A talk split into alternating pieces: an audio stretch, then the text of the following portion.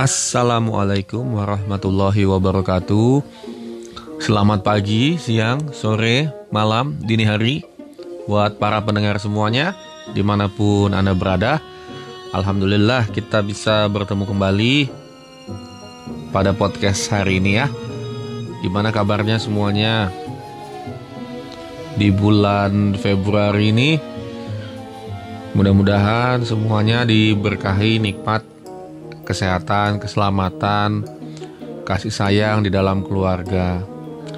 Nah, hari ini saya Cik Gu Akin kembali menyapa teman-teman semua, para pendengar dalam podcast kita.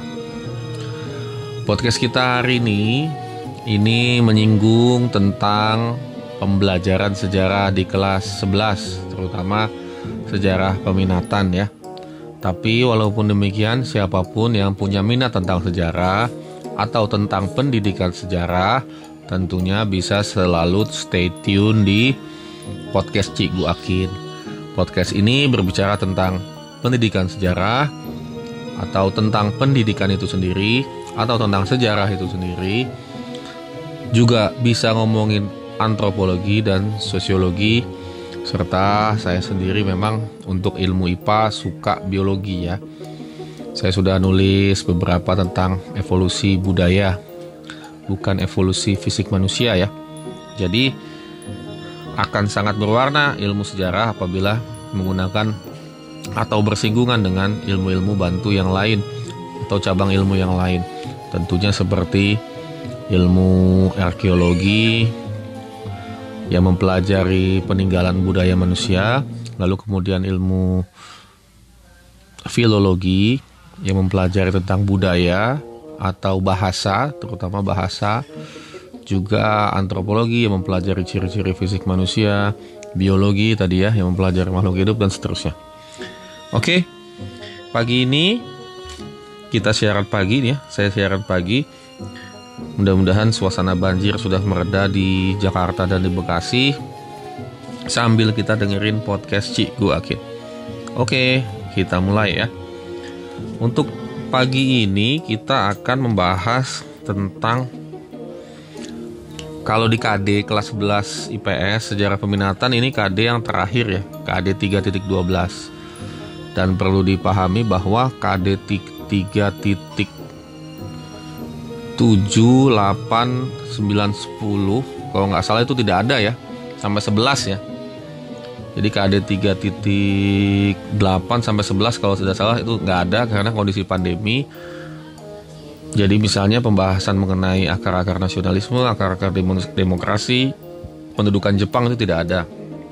Jadi kita langsung masuk ke KD 3.12 Karena di waktu yang akan datang juga bulan April dan Juni juga kelas 12 juga sudah disibukkan dengan kegiatan yang lain. Oke, 3.12 itu kita membahas tentang KD-nya itu ya. Saya coba bacakan KD-nya di sini adalah menganalisis pemikiran dalam Piagam PBB Proklamasi 17 Agustus 1945 dan perangkat kenegaraan serta maknanya bagi kehidupan berbangsa dan bernegara pada masa kini. Jadi highlightnya adalah pemikiran dalam piagam PBB, proklamasi, dan perangkat negara, serta maknanya bagi kehidupan berbangsa dan bernegara. Jadi untuk kali ini saya coba highlight tentang uh, hubungan piagam PBB dengan proklamasi 17 Agustus dan suasana yang meliputinya. Nggak akan lama, kita kemungkinan 15 sampai 19 menit aja ngomongin ini. Sekarang sudah masuk menit keempat. Kita mulai ya bahwa piagam PBB ada kaitannya dengan proses Indonesia merdeka. Seperti yang dibilang sama novelis terkenal Indonesia, Pramudia Anantatur, yang sempat berbicara bahwa berbicara sejarah Indonesia tanpa melibatkan sejarah dunia, atau beliau bilang berbicara sejarah Indonesia tanpa melibatkan sejarah perang dingin itu sama dengan korup Artinya salah atau cacat kalau kita ngomongin sejarah Indonesia tanpa ngaitkan dengan konteks sejarah global juga. Jadi kita tahu semenjak 1939 sampai 1945 itu ada kondisi Perang Dunia Kedua. Perang Dunia Kedua ini mempengaruhi banyak negara di dunia. Kalau tidak kita bisa bilang seluruh negara di dunia ya. Karena Perang Dunia Kedua ini meliputi wilayah yang lebih banyak dan meliputi melibatkan negara-negara yang juga lebih banyak. Di seantero benua ya. Dan saat itu kita sedang dikuasai oleh Jepang ya. Bisa dibilang kita sedang dijajah oleh Jepang. Jepang merebut Indonesia dari Belanda.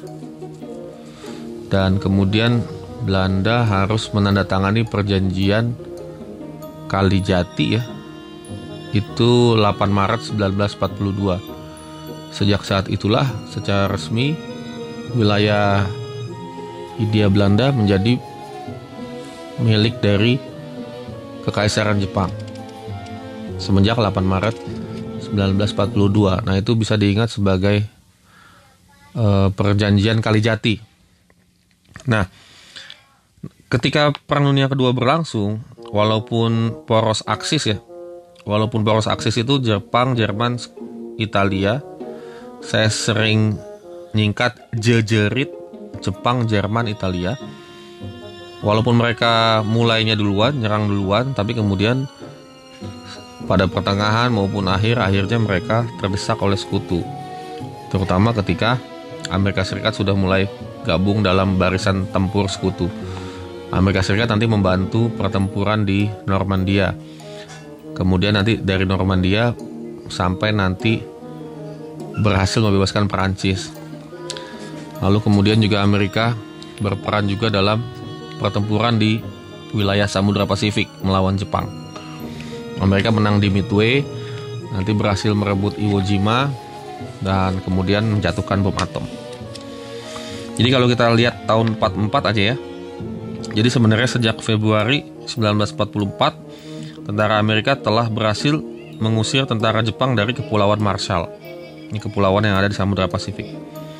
Pada waktu yang hampir bersamaan, Angkatan Laut Jepang juga berhasil dilumpuhkan pada pertempuran di Laut Filipina. Ingat tokohnya Douglas MacArthur.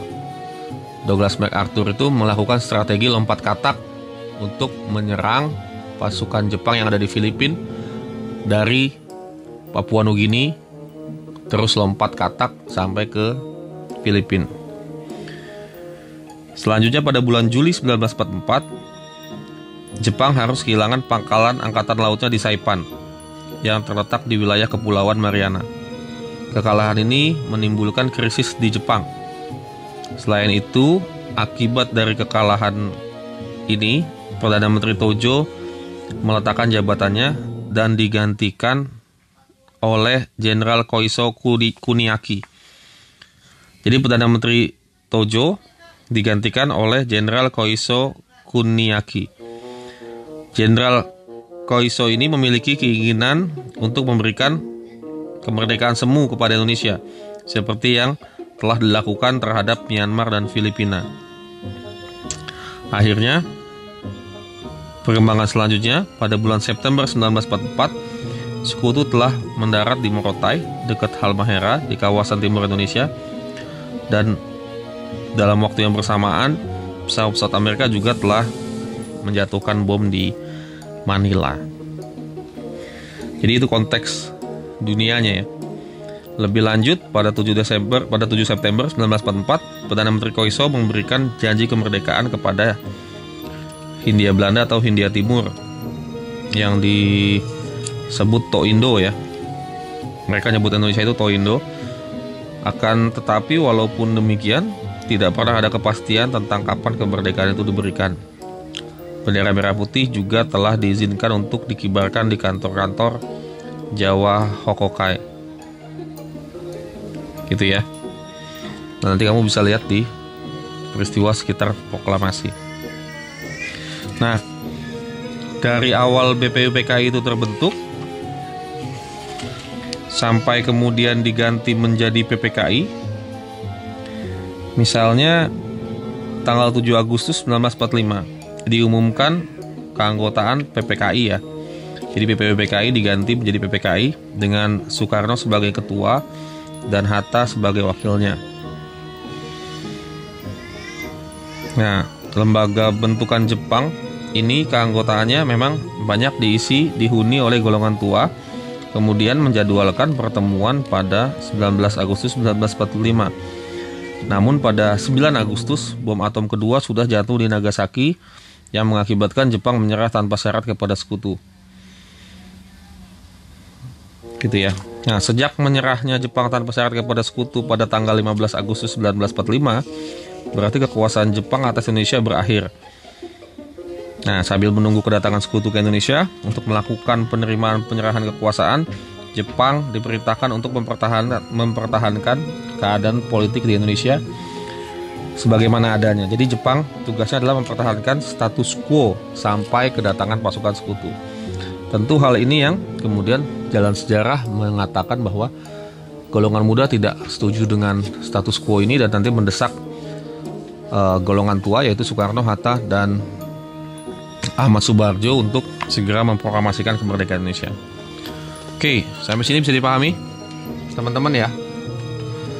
Jadi ada konteks Perang Dunia Kedua dan makin terdesaknya Jepang sejak Februari 1944 sampai September 1944 sampai kemudian Agustus 1945 ya.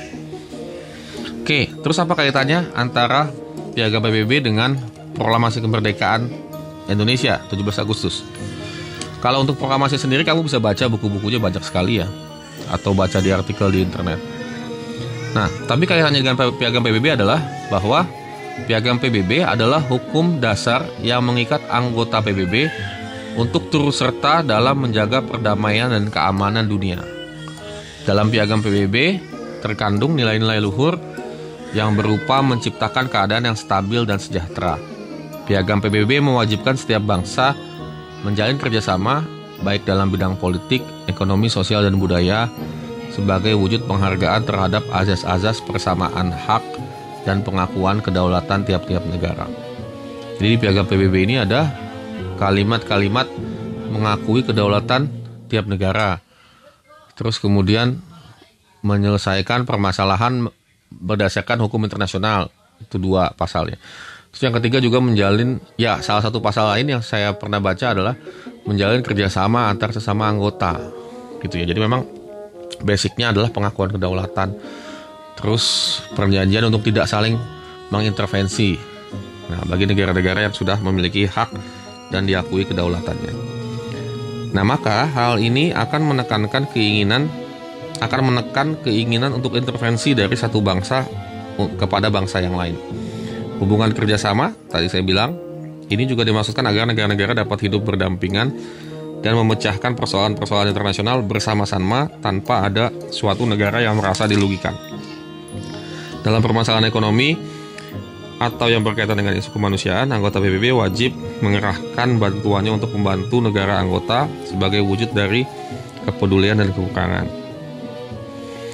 Nah, kaitannya lagi lebih lebih konkret ke Indonesia bahwa setelah 17 Agustus 1945, Soekarno dan Hatta mewakili bangsa Indonesia telah membuat Indonesia secara de facto atau de jure juga telah sah sebagai sebuah negara yang merdeka. Kenyataan menunjukkan, realnya menunjukkan bahwa Jepang telah menyerah kepada sekutu tanpa syarat pada 15 Agustus dan baru menyerahkan dokumennya pada 2 September 1945 di atas kapal perang Amerika USS Missouri. Hal ini membuat hari-hari pada tanggal-tanggal tersebut yang kita kenal dengan kondisi vacuum of power atau kekosongan pemerintahan. Di masa kekosongan pemerintahan inilah para pemimpin bangsa menyatakan kemerdekaan bagi bangsa Indonesia dan kemudian membentuk suatu pemerintahan.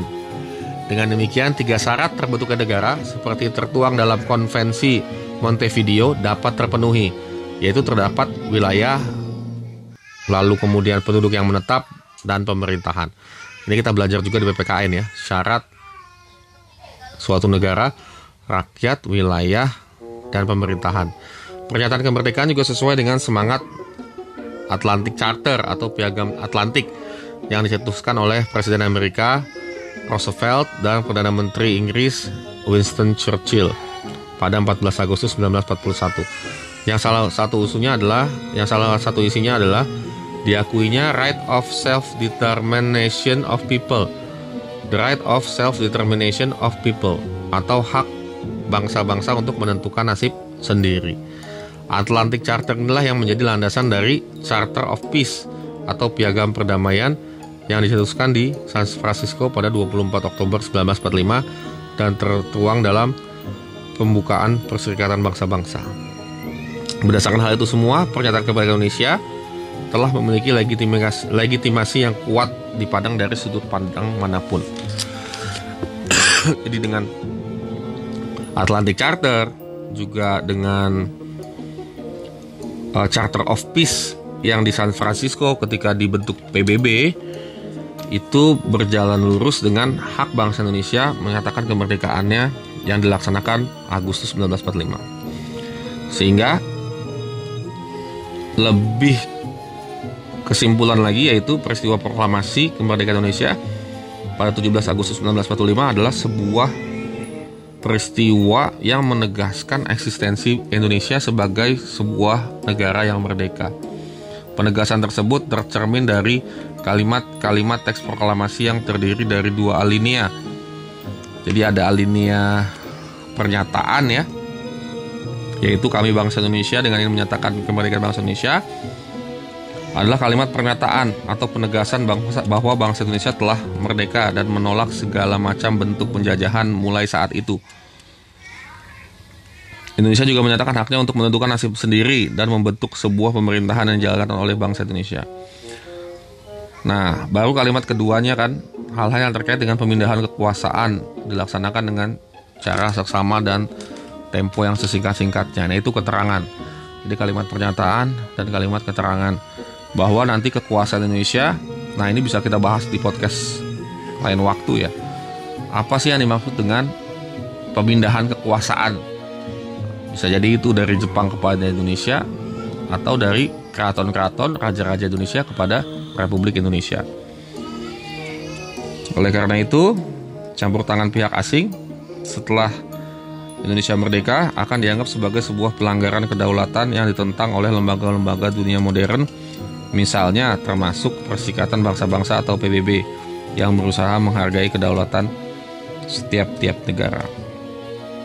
Nah, terakhir makna hak menyatakan kemerdekaan ini atau hak untuk mendapatkan kemerdekaan ini kemudian juga dituangkan dalam Undang-Undang Dasar 1945 alinea pertama yang berisikan bahwa kemerdekaan adalah hak segala bangsa dan oleh sebab itu penjajahan di atas dunia harus dihapuskan karena tidak sesuai dengan peri kemanusiaan dan perkeadilan. Gitu ya. Nah, nanti kalimat keterangan di proklamasi yang tadi ya diselenggara pemindahan kekuasaan dan lain-lain dimaksudkan mengenai untuk di buku sejarah itu dijelaskan bahwa dimaksudkan untuk mengenai urusan perangkat kenegaraan, pengukuhan batas wilayah dan dasar negara harus diselesaikan sesegera mungkin dengan hati-hati sebelum kedatangan sekutu. Karena nanti Indonesia ingin menunjukkan kepada sekutu yang datang bahwa Indonesia tidak memiliki masalah, tidak memiliki unsur permusuhan kepada sekutu. Nanti Indonesia unsur permusuhannya hanya kepada Belanda yang ternyata ketika datang tidak mengakui kemerdekaan Indonesia. Oke, itulah hubungan antara piagam PBB dengan proklamasi kemerdekaan Indonesia. Saya ulang lagi bahwa prinsip-prinsip piagam PBB seperti Atlantic Charter, terus kemudian apa tuh di Atlantic Charter kan ada diakuinya the right of self determination of people atau hak bangsa-bangsa untuk menentukan nasibnya sendiri. Lalu kemudian dilanjutkan ke Charter of Peace atau piagam perdamaian yang dicetuskan di San Francisco pada pembentukan awal PBB. Nah, itu sejalan dengan hak bangsa Indonesia yang menyatakan kemerdekaannya. Bahwa mendapatkan kemerdekaan ini merupakan bagian dari hak-hak bangsa-bangsa sebagaimana yang disampaikan di Atlantic Charter maupun Charter of Peace. Oke. Nah, inilah yang Bapak jelaskan sekarang sudah 20 menit. Pertanyaannya adalah Dalam salah, satu pidatonya, Soekarno pernah berkata, beri aku seribu orang dan dan dengan mereka aku akan menggerakkan Gunung Semeru. Namun beri aku sepuluh pemuda yang membara cintanya kepada tanah air dan aku akan mengguncang dunia. Nah ini kalau singkatnya beri aku sepuluh orang tua, eh maaf beri aku seribu orang yang bukan pemuda, maka aku akan mampu menggerakkan Gunung Semeru. Tapi beri aku 10 pemuda yang membara cintanya kepada tanah air, maka aku akan mengguncang dunia. Nah, beri pendapat Anda mengenai makna dari seruan Soekarno ini. Oke, itu aja. Boleh komen di IG-nya Cikgu Akin ya, habis ini ya. Uh, terima kasih atas kesetiaannya. Sampai ketemu di podcast berikutnya. Tetap sehat. Jangan kalah sama corona karena kita bisa kuat lawan ini semua. Terima kasih. Selamat pagi, siang, sore, malam, dini hari. Wassalamualaikum warahmatullahi wabarakatuh.